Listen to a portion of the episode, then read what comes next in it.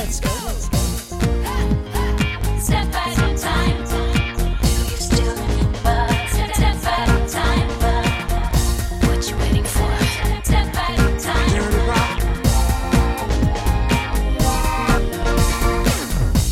à tous et bienvenue dans le jour pop, le podcast qui remonte le temps et qui vous ramène à un jour qui a marqué la pop musique. Je m'appelle Thibaut et je suis ravi de vous retrouver pour ce premier jour pop de 2021. Donc déjà, bonne année à tous. hein. Je vous souhaite qu'elle soit la plus musicale possible, en partie grâce au jour pop évidemment. Vous le savez, au programme du jour pop, il y a des albums cultes, des clips iconiques et des tubes inoubliables. Dans chaque épisode, je vais partir d'une date marquante pour vous raconter l'histoire et les secrets de fabrication des chansons les plus incontournables de nos playlists. Est-ce que vous êtes prêts à remonter le temps? Nous sommes aujourd'hui le 13 janvier 2021 et nous allons retourner 17 ans en arrière, le 13 janvier 2004, le jour où Britney Spears est devenue toxique. C'est aujourd'hui qu'est sorti le nouveau single de Britney Spears, Toxic, et vous l'avez deviné, ce sera le sujet central de ce cinquième épisode du jour pop. Mais avant ça, revenons quelques mois en arrière, précisément le 28 août 2003, le jour des MTV Video Music Awards qui se déroulent à New York. Britney Spears ouvre l'émission en interprétant Like a Virgin de Madonna dans une mise en scène reprenant la pièce montée géante et la tenue de jeune mariée que portait la Queen of Pop lorsqu'elle a chanté ce titre lors de la première cérémonie des VMAs 19 ans auparavant en 1984.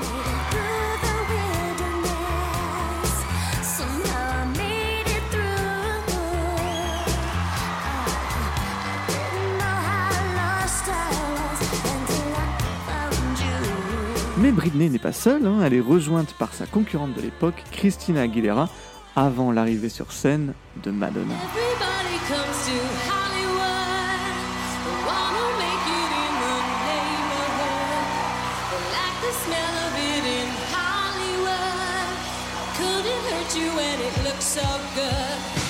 La suite, vous la connaissez, une danse endiablée entre les trois pop stars avant une des images les plus cultes de l'histoire de la pop musique, ce baiser entre Britney Spears et Madonna.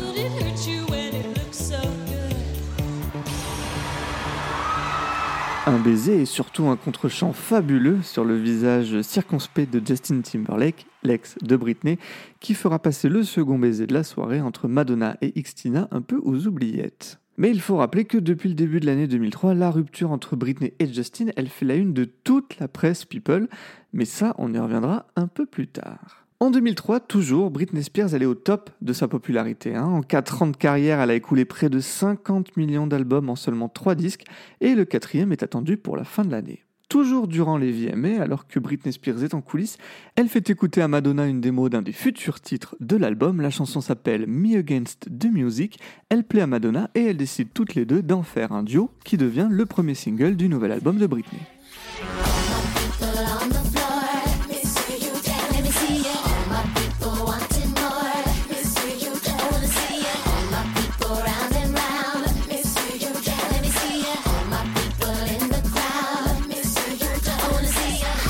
Single rencontre un petit succès à travers le monde et pour Madonna c'est tout bénef, hein, elle qui est un peu dans le creux de la vague, en particulier aux États-Unis. Son album American Life, dont la promotion s'est beaucoup axée sur une critique de la politique du président Bush, il y a beaucoup de mal à fonctionner. Quelques 700 000 exemplaires vendus, c'est bien loin des 3 millions de son prédécesseur Music. Du côté de Britney Spears, son quatrième album s'appelle In the Zone, il sort le 18 novembre 2003, et dans la continuité du précédent, il délaisse la pop un peu cheesy de Max Martin pour des productions plus RB, et il présente une image plus mature de la chanteuse, même si tout est relatif, vu qu'à la sortie de l'album, elle a à peine 22 ans. Et je vous le dis, c'est mon album préféré de Britney Spears. hein. Voilà, c'est dit. hein. C'est un disque qui présente une belle cohérence, hein, malgré la multitude de producteurs qui ont collaboré dessus.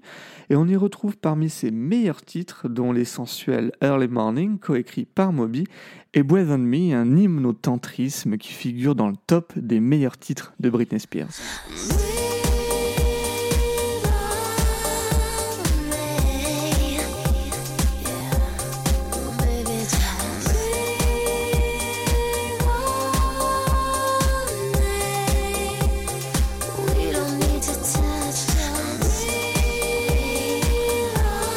Je peux également citer le pas très subtil mais très envoûtant Touch of My Hand.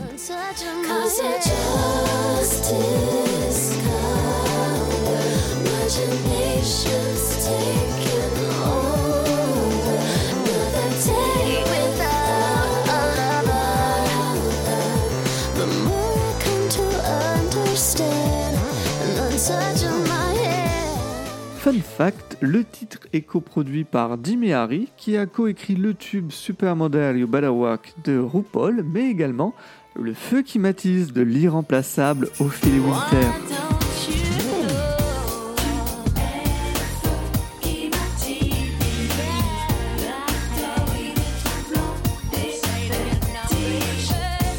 Voilà, ça c'est juste pour le plaisir d'écouter Ophélie Winter. hein. Et parmi les producteurs de l'album, on retrouve le duo suédois Bloodshy and Avant, qui réalise le pas très mémorable Showdown, mais surtout le titre qui nous intéresse aujourd'hui, Toxic, et ça on va en parler tout de suite. Alors quand on pense à Toxic, la première chose qui vient en tête, c'est probablement ce hook imparable, hein, ce sample qui nous chope dès l'intro et qui nous obsède durant tout le morceau.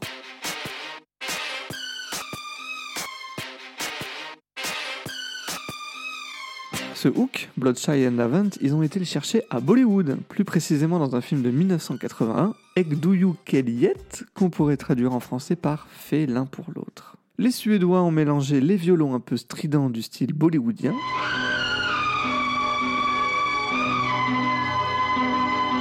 avec un extrait d'une chanson du film intitulée Tiri Meri Beach Mean.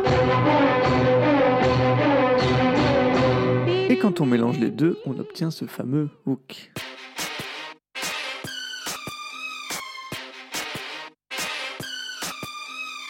Mais ce n'est pas la seule référence cinématographique hein, qu'on retrouve dans la production de Toxic. En plus de l'histoire d'amour impossible de Ekduyu Kellyet, dont le propos n'est finalement pas si éloigné de celui de Toxic, Bloodshy and Avant y ont ajouté un riff de surf guitare qui n'est pas sans rappeler une BO cultissime.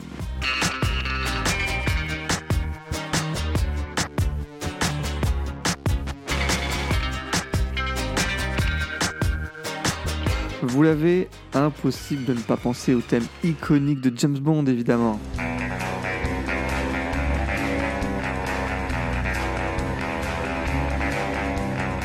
Ce dernier sample, il ajoute une tension et du suspense à la chanson dont le propos principal est un amour aussi addictif, dangereux et destructeur que le poison. Pour le texte, le duo suédois a collaboré avec Katie Dennis, une songwriter britannique ayant à l'époque signé des succès pour les S Club 7 et surtout le tube Can Get You Out of My Head de Kylie Minogue. En 2018, Dennis confie avoir d'abord écrit Toxic pour Janet Jackson, avant finalement de proposer le titre pour le neuvième album de Kylie Minogue, Body Language.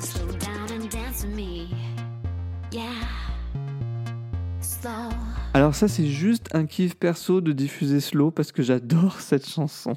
Kylie Minogue, elle, refuse le titre qui se retrouve finalement dans les mains de Britney Spears. Katie Dennis, elle pose sa voix sur la démo du titre qui est proposée à Spears et à l'écoute de cette démo, on se rend compte qu'il n'y a pas vraiment de différence avec la version finale qu'on connaît tous, la partie vocale de Dennis ayant été gardée au mixage.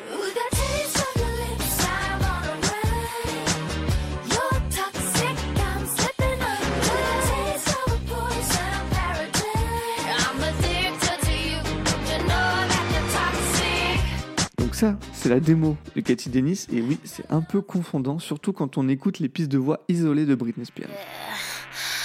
Oh.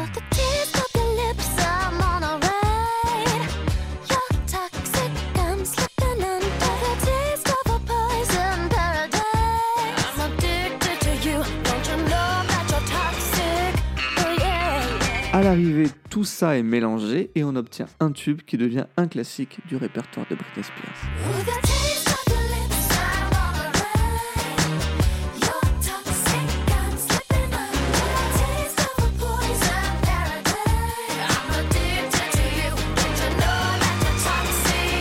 En écoutant ces démos, on se rend compte que Britney, elle est finalement peu présente vocalement sur son propre titre et pourtant elle incarne cette chanson d'une façon assez incroyable et c'est, il faut le reconnaître, grâce au clip qui fait partie des plus incontournables de la pop musique. Réalisé par euh, Joseph Kahn, un prolifique réalisateur de clips qui a bossé avec quasi tout le monde, et concernant Britney Spears, il a réalisé trois ans auparavant le clip de Stronger. Le concept, Britney devient une bad Britney et elle est prête à tout pour se débarrasser de son amant qu'elle trouve toxique. this villain girl she'll do anything to get what she wants she goes through characters she has all these different personalities and she you know she goes through all these different obstacles they're all saucy in their own way and they all have crazy outfits And there's three guys that I kind of manipulate, and I kind of go through them to get what I need. Alors, en dehors de l'histoire hein, qui est plutôt bien foutue, hein, ce sont les looks qui vont rester évidemment, à l'instar de l'écolière de Baby One More Time ou de la combi rouge d'Oops I Did It Again. Concernant Toxic, c'est d'abord celui d'hôtesse de l'air sexy, évidemment, mais surtout cette combinaison transparente où Britney apparaît comme nue et simplement recouverte de diamants, une image qui va marquer les esprits. Toxic est un tube, il se classe dans les top 10 mondiaux de nombreux pays et en France il atteint la troisième place du top single, derrière un certain G5 avec un remix des temps modernes de Charlie Chaplin. Personnellement je n'en garde aucun souvenir, mais surtout du duo Karen Anton et Bonnie Tyler et leur reprise de Total Eclipse of the Heart. On adore.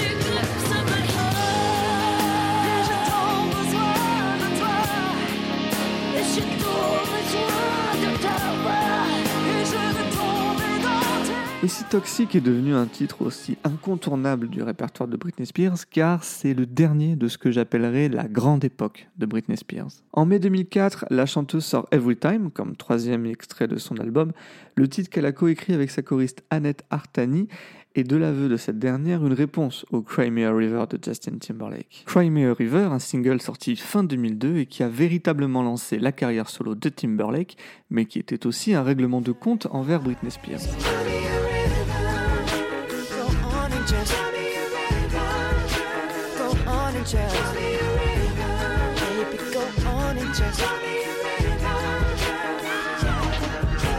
Et il faut dire qu'un an plus tard, lors de la sortie d'In de Zone, la rupture du couple était un des sujets qui intéressait le plus les journalistes. Il faut dire que dans Every Time, Britney y chante des excuses assez frontales à Timberlake. S'il te plaît, pardonne-moi, ma faiblesse t'a blessé et cette chanson est mon pardon, chantait-elle.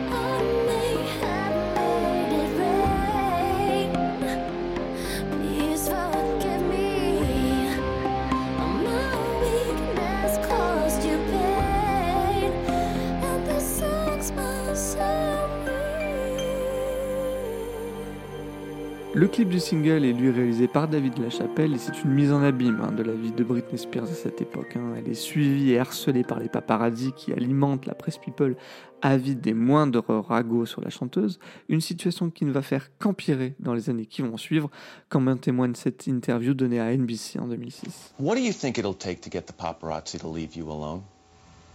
Um, I don't know. I don't know. Is that one of your biggest wishes? Yeah. It's okay. I would like for them to leave me alone. En juin 2004, alors que Britney tourne le clip d'Outrageous, quatrième extrait de son album, elle se blesse au genou, un accident qui va la contraindre à annuler les deux derniers mois de sa tournée Onyx Hotel et qui, pour de nombreux fans, est l'élément déclencheur de la véritable descente aux enfers de Britney Spears. Un mois plus tard, elle décide de se fiancer avec un inconnu du grand public hein, qu'elle fréquente depuis trois mois, un certain Kevin Federline. Le couple se marie en septembre et quelques mois plus tard, il dévoile une télé-réalité Chaotic. La chanteuse admettra en 2013 qu'il s'agit là de la pire chose qu'elle ait faite durant sa carrière. Une télé-réalité qui voit aussi le jour en DVD et pour accompagner cette sortie, Britney elle sort un EP qui est loin d'être aussi euh, chaotique que le programme qui l'illustre, en témoigne le single Someday I Will Understand.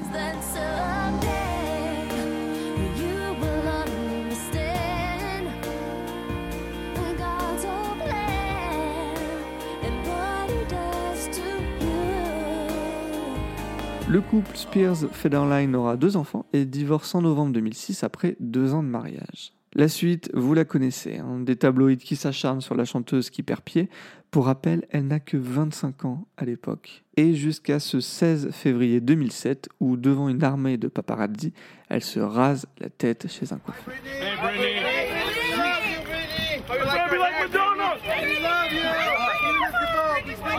Après ça, plus rien ne sera jamais comme avant, mais ça, on en reparlera certainement une autre fois. Allez, on retourne en 2021. Album déceptif, concert en playback total et présence scénique fluctuante, depuis 2007, la Britney superstar de la première moitié des années 2000, elle semble bien loin. Il faut rappeler que depuis 13 ans, maintenant, depuis 2008, la chanteuse est sous la tutelle de son père, une tutelle avec des conditions qui seraient drastiques, mais dont les détails restent confidentiels.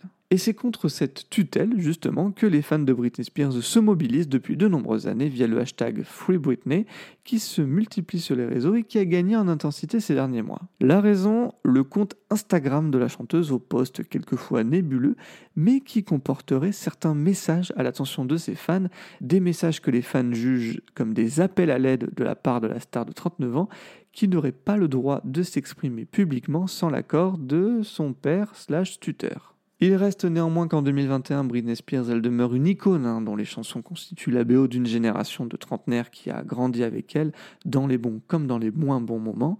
Des titres qui continuent de vivre et de marquer la culture pop, à l'instar de Toxic, justement, qui a connu une nouvelle vie en 2007 via une reprise qu'on pourrait qualifier de dénudée par euh, Yael Naïm et qui a été en quelque sorte le fer de lance d'un mouvement de reprise stripped de tube pop qui fleurissent encore aujourd'hui sur YouTube.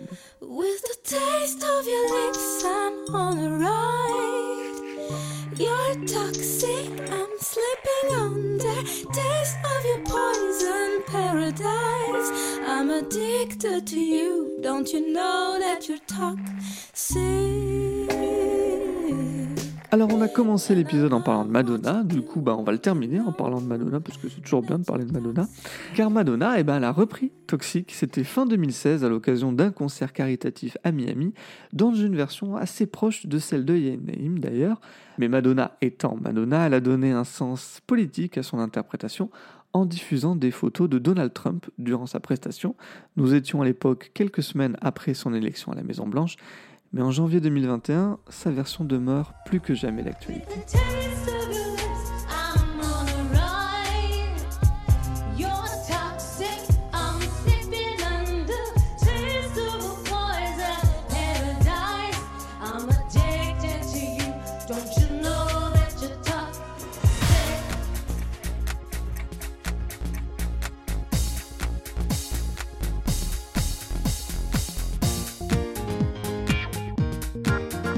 C'était le jour pop épisode 5 consacré au single Toxic de Britney Spears. J'espère que ça vous a plu. Si c'est le cas, n'hésitez pas à en parler autour de vous et sur les réseaux sociaux Instagram, Twitter, Facebook, at le jour pop et abonnez-vous sur les plateformes Apple Podcasts, Spotify, Deezer afin d'être au courant des nouveaux épisodes. Et vous pouvez toujours mettre une note et un commentaire sur Apple Podcasts, ça aidera l'émission à avoir plus de visibilité. On se donne rendez-vous prochainement pour un nouvel épisode. D'ici là, prenez soin de vous et moi je vous dis à bientôt. You waiting for?